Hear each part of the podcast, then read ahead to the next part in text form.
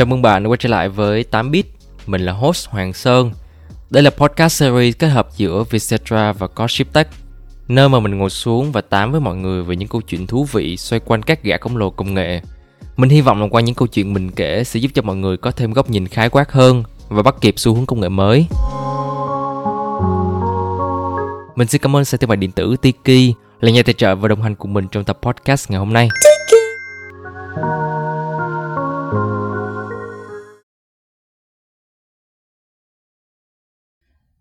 Chào các bạn đã quay trở lại với kênh podcast của Coship Tech.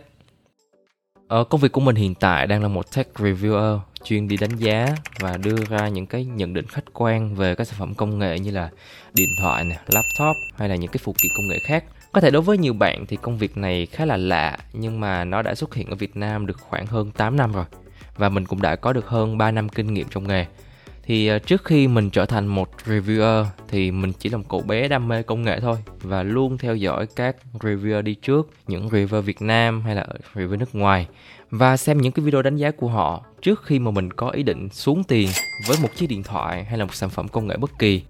Mà thú vị một cái đó là mình không chỉ xem một video không và mình xem nhiều video đánh giá khác nhau trên cùng một con sản phẩm và sẽ bắt đầu so sánh lượt like và dislike của mỗi video để mình có thêm một cái góc nhìn nó khách quan nhất.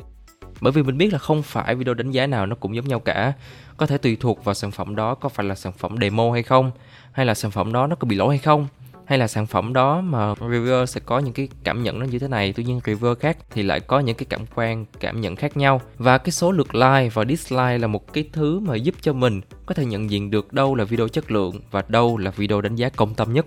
Tuy nhiên tuy nhiên tuy nhiên nếu như các bạn có nhận ra thì YouTube đã ẩn đi số lượt dislike này trên mỗi video, à không, trên tất cả video được đăng tải trên platform YouTube. Điều này đồng nghĩa với việc đó là bạn sẽ chỉ có thể thấy được số lượt like của video đó là bao nhiêu thôi. Còn lại chúng ta sẽ không thể nào biết được số lượt dislike của video đó là bao nhiêu. Thế thì, đầu đuôi câu chuyện này là như thế nào và tại sao YouTube họ lại làm như vậy?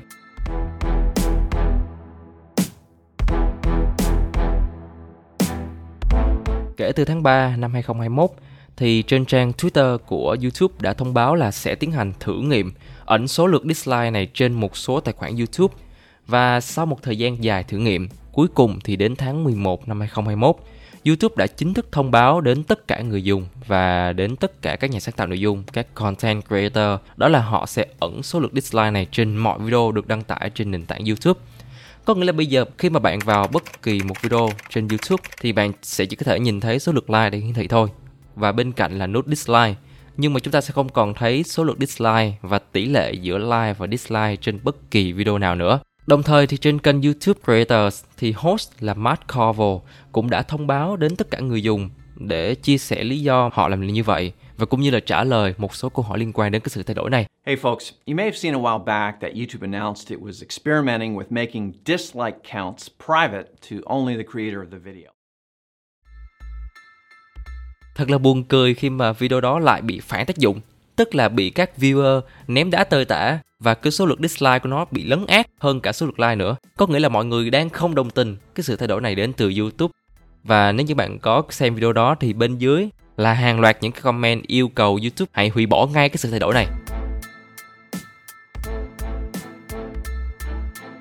Mà kỳ lạ ở chỗ nữa đó là không chỉ có khán giả YouTube mà kể cả là content creator, các YouTuber cũng đều đồng loạt phản đối cái sự thay đổi này của YouTube. Trong khi cái lý do chính mà YouTube đưa ra đó chính là This again is about protecting all creators and making sure they have a chance to succeed and feel safe in doing so. Lý do mà YouTube quyết định ẩn đi số lượt dislike này đó là để bảo vệ các creators, để bảo vệ các content, để bảo vệ các nhà sáng tạo nội dung. I've always thought seeing the number of dislikes on a video helps us know as viewers if it's a good video or not, if it's a helpful tutorial or not, or if what a creator is is saying in their video is generally agreed with or not. Đối với chúng ta thì like và dislike nó không chỉ là một cái công cụ cho người dùng feedback về video đó có thực sự chất lượng hay không, mà đó còn là một cái công cụ để giúp chúng ta biết được là cái thông điệp của mỗi nhà sáng tạo nội dung gửi gắm vào thông qua video có được số đông người xem họ tán thành và đón nhận hay không.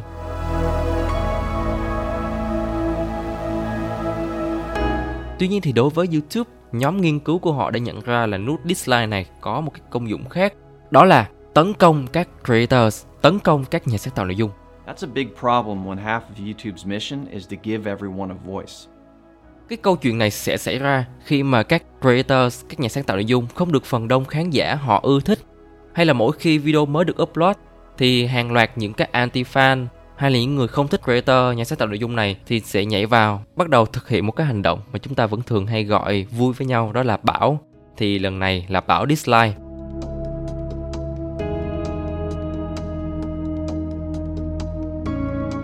Thì đấy không phải là một câu chuyện nó quá mới chúng ta đã bắt gặp những cái câu chuyện nó tương tự như vậy trên google thì đã có những cái trường hợp mà cộng đồng mạng liên tục vào đánh giá một sao và để lại những cái hàng loạt những cái comment tiêu cực trên Google Maps đối với những cơ sở kinh doanh của họ. Một cái ví dụ gần đây đó là cuộc xích mích giữa Johnny Đặng và Khoa Bức. Thì đây là sự xích mích giữa hai người với nhau. Kết quả cuối cùng ra sao thì ờ, chúng ta đều không biết được nhưng mà chúng ta đều biết một thứ đó là cái tiệm đá quý của anh Johnny Đặng liên tục bị công kích với hàng loạt những đánh giá một sao. Nhìn xa hơn về quá khứ đi, đó là trường hợp Resort Aroma ở Phan Thiết, nơi mà Khoa Book đã đăng video để phản ánh chất lượng dịch vụ và cái thái độ không tốt của các nhân viên. Sau cái video đó thì hàng loạt những cái cơn bão một sao xuất hiện và nhắm vào chính resort này. Tuy nhiên thì cái sự việc này nó đã bị đẩy đi quá xa khi mà hàng loạt những cái resort khác những cái khách sạn, những cái khu nghỉ dưỡng khác cũng bị đánh giá một sao. Chỉ vì một cái lý do đó là bị trùng tên với aroma. Thậm chí là những cái resort này nằm ở tỉnh khác, không liên quan đến phan thiết như là sapa hay là nha trang, cũng đều bị đánh giá một sao và bị cho lên sổ đồ bài ngồi, trong khi họ không hề liên quan đến vụ việc này. Một nhân vật khác cũng bị cho lên sổ đồ bài ngồi đó là bánh mì Piu Piu. Thì sau cái bài đăng chia sẻ trên trang cá nhân của anh Piu, tỏ cái thái độ không hài lòng của số đông dân cư mạng khi mà đã có những cái hành vi như là hùa nhau vào report và đánh giá một sao bất kể là cơ sở kinh doanh đó có liên quan đến công việc hay không. Kết quả là bánh mì Piu Piu cũng bị vùi dập và cũng nhận hàng loạt những cái đánh giá một sao, hàng loạt gạch đá. Một ví dụ khác nữa đó là trận battle rap giữa YC và Torai Nine. Đây là trận battle giữa hai rapper với nhau. Thế nhưng thì lại có một số thành phần được gọi là rap fan tháng 8 hay là những người yêu thích YC hay là Ramastic đã hùa nhau và đánh giá một sao cái cơ sở kinh doanh của Torai Nine. Rõ ràng là cái công việc kinh doanh của Toranai không hề liên quan đến cái trận ba đồ này nhưng mà cũng bị liên lụy và ảnh hưởng đến cuộc sống và cũng như đời tư của anh Toranai này. Cuối cùng thì cái trận ba đồ này buộc phải dừng lại và cả hai rapper cũng đã lên tiếng là không có ai là người chiến thắng cả. Thì cái việc công kích bằng những cái lượt đánh giá một sao này á, nó đã vô tình trở thành một cái công cụ để cộng đồng mạng tấn công một ai đó và vô hình chung nó còn liên lụy cả những người xung quanh và những cái sự việc khác không hề liên quan. Thì đối chiếu lại với YouTube, chúng ta có thể nhìn vào một mặt tích cực khác, đó là việc ẩn đi số lượng dislike này. Đúng theo YouTube chia sẻ, đó là để bảo vệ các content creator, để bảo vệ các nhà sáng tạo nội dung video trên YouTube. Thì đáng lý ra là các content creator, các creator video trên YouTube, các nhà sáng tạo nội dung nên hài lòng và ủng hộ cái sự thay đổi này đến từ YouTube chứ. And I don't think that's a good move. MKBHD là một YouTuber với hơn 15 triệu subscriber đã đăng tải một cái video với tiêu đề là Dear YouTube. Và trong cái video đó thì anh ta đã đưa ra một cái ý kiến và một số quan điểm không đồng tình về việc ẩn hiển thị lượt dislike này của YouTube.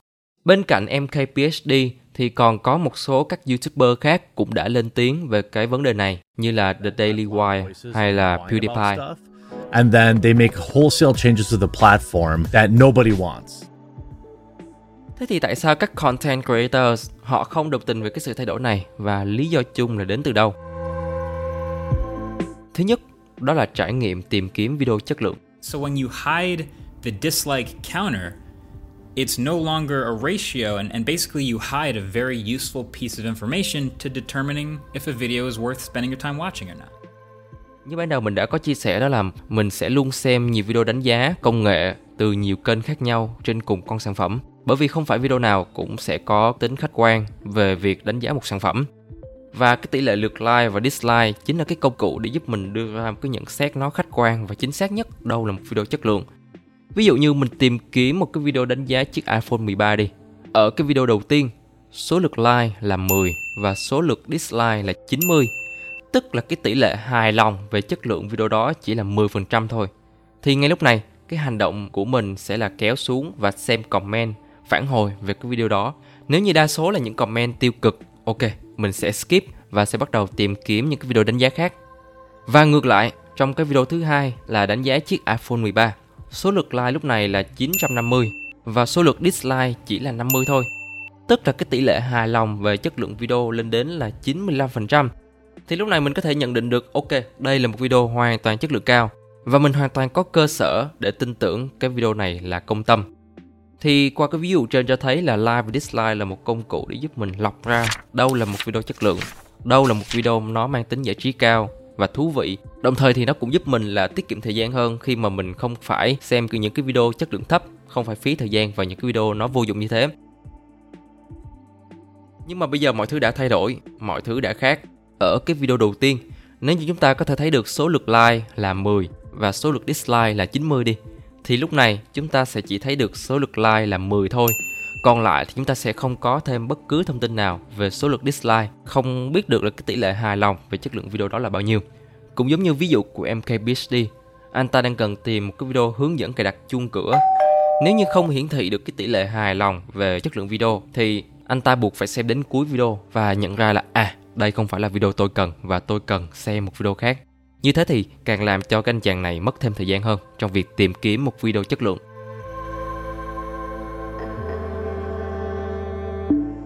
Trong video của YouTube Creators thì anh Matt Corvo đã có chia sẻ Honestly, I think you're going to get used to it pretty quickly and keep in mind other platforms don't even have a dislike button. Đa phần các platform khác đều không có nút dislike. Điều này có vẻ đúng khi mà chúng ta so sánh xét đến những cái nền tảng xã hội khác như là Facebook, Instagram hay là TikTok. Nhưng mà đây là một sự so sánh nó hơi khập khiển bởi vì bản chất YouTube không hề giống với các nền tảng mạng xã hội khác. YouTube isn't like those other platforms. Đối với Facebook, Instagram hay là TikTok, bản chất đó là công cụ đề xuất nội dung. Còn đối với YouTube, nó không chỉ là một công cụ đề xuất nội dung mà nó còn là một cái công cụ tìm kiếm nội dung. Và đây còn là một cái công cụ tìm kiếm nội dung lớn thứ hai thế giới, chỉ đứng sau Google thôi. Để mình nói dễ hiểu hơn thì chúng ta hãy nói về thuật toán. Facebook, Instagram hay là TikTok khi mà chúng ta gặp bất kỳ một content có nội dung độc hại, một content bẩn nào đó, ok, chúng ta sẽ ẩn nó đi. Hoặc nhẹ nhàng hơn là chúng ta sẽ không tương tác, không comment, không share. Thì khi mà chúng ta không tương tác thì thuật toán sẽ hiểu rằng đây là một nội dung không phù hợp với bạn và sẽ làm giảm độ lan tỏa của nó đi. Nhưng mà với YouTube thì khác.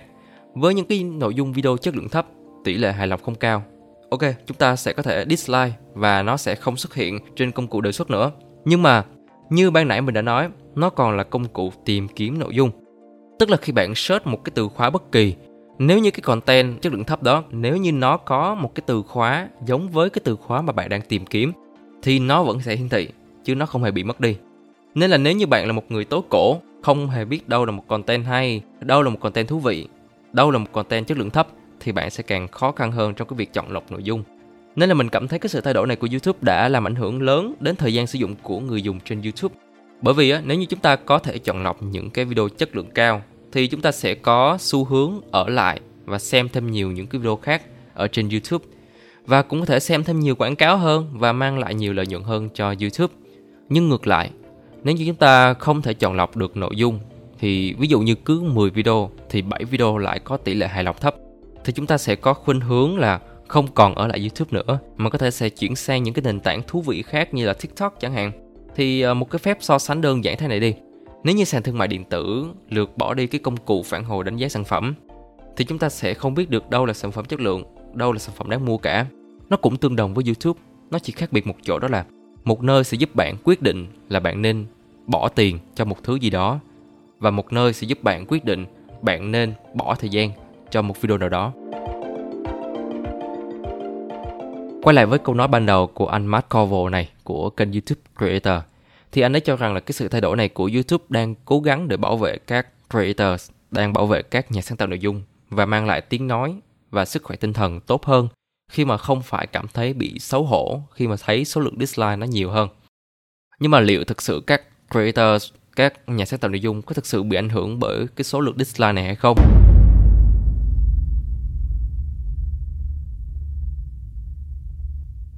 more common question Is this because YouTube Rewind got lots of dislikes? YouTube Rewind là chuyên mục thường niên của YouTube nhằm tri ân và nhìn lại những khoảnh khắc trong một năm vừa qua. Trong năm 2018 thì YouTube Rewind đã trở thành video có số lượt dislike cao nhất trên nền tảng YouTube.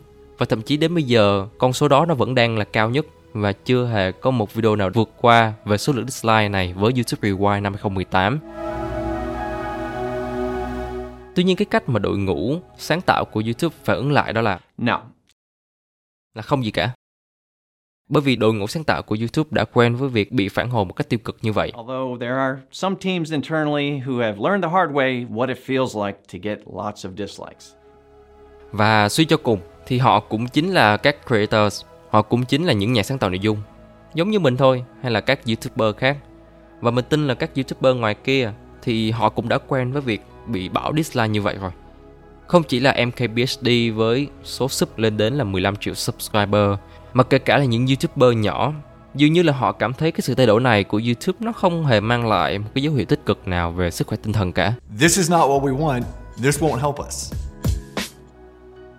Và mình nghĩ là đối với các nhà sáng tạo nội dung bất kể lớn hay nhỏ thì họ sẽ bị ảnh hưởng nhiều nhất đó chính là đến từ phần bình luận của YouTube. Chúng ta đều biết là con số like hay dislike dù gì đi chăng nữa thì nó cũng chỉ là một con số vô hồn, nó không cảm xúc. Nhưng mà với phần bình luận thì khác. Có những anti-fan liên tục thóa mạ, chửi bậy các YouTuber, họ không thích bằng những ngôn từ nó rất là khó nghe và nó ảnh hưởng rất nhiều đến tâm lý nếu như bạn chưa thực sự chuẩn bị tinh thần để đọc những comment đó. Mình biết là YouTube đã có những cái công cụ để lọc những comment dơ bẩn, hay là chúng ta có thể thuê các modder bên ngoài để có thể xóa những comment đó. Nhưng mà mình cảm thấy là những cái cách này nó chưa thực sự triệt để, bởi vì vẫn còn tồn tại những comment tiêu cực khác xuất hiện trên YouTube. Thậm chí là có những creator họ làm nội dung với tiêu đề là đọc comment của anti-fan cơ mà. Nên là mình nghĩ YouTube nên đầu tư nhiều hơn về thời gian và chất xám cho cái việc loại bỏ những comment tiêu cực này hơn là việc chỉ ẩn đi số lượt dislike. Nếu như thực sự sứ mệnh của họ là để bảo vệ các nhà sáng tạo nội dung. Và một thuyết âm mưu khác mà mình có thể nghĩ ra đó là liệu đây có phải là một động thái của YouTube đang muốn cổ suý cho content độc hại hay không? Hãy thử nhìn sang Facebook. Sự kiện phi điều trần của bà Frances Hogan đã gây nên một vụ bê bối lớn nhất trong lịch sử của Facebook khi mà cho rằng là Facebook đang đề xuất nhiều nội dung mang tính chất độc hại và gây ảnh hưởng nhiều đến người dùng và trẻ em. Mặc dù là chúng ta vẫn chưa biết được là cái kết quả của cái vụ bê bối lần này là như thế nào, nhưng mà đây đều là những lời tố cáo đến từ cựu nhân viên cấp cao của Facebook nên là chúng ta hoàn toàn có cơ sở để tin tưởng về những cái lời tố cáo này của bà. Với Facebook là một nền tảng mạng xã hội có nhiều người dùng nhất trên thế giới mà đã xảy ra những cái việc như vậy thì không lý do nào mà chúng ta lại không thể không nghi ngờ cái sự việc này có thể lặp lại với nền tảng YouTube. Chúng ta sẽ không khó để bắt gặp những cái content tràn lan trên YouTube như là thử thách 24 giờ làm ABCXYZ hay là những nội dung bạo lực gây ảnh hưởng đến tâm lý người dùng, gây ảnh hưởng đến trẻ em hay là những content mang tính chất nhảm nhí. Nếu chúng ta đủ thông minh và đủ nhận thức thì ok chúng ta sẽ có thể skip hoặc là báo cáo cái video này với YouTube. Nhưng mà liệu đối với những người có là nghi thơ, chưa đủ tỉnh táo hoặc là tò mò hiếu kỳ, cộng thêm cái việc là YouTube ẩn đi số lượt dislike nữa thì càng làm cho họ không thể nào nhận biết được đó có phải là content lành mạnh hay không. Và chúng ta sẽ không thể nào biết được là liệu họ sẽ có phản ứng như thế nào sau khi mà xem xong một cái video độc hại. Dù gì đi nữa thì đây vẫn là một động thái, một sự thay đổi của YouTube và chúng ta sẽ không thể nào biết được là đây là một hành động mang tính tích cực hay là tiêu cực của YouTube. Còn các bạn thì sao? Liệu các bạn có thích cái sự thay đổi lần này của YouTube hay không? Còn mình thì mình cũng chả biết nữa.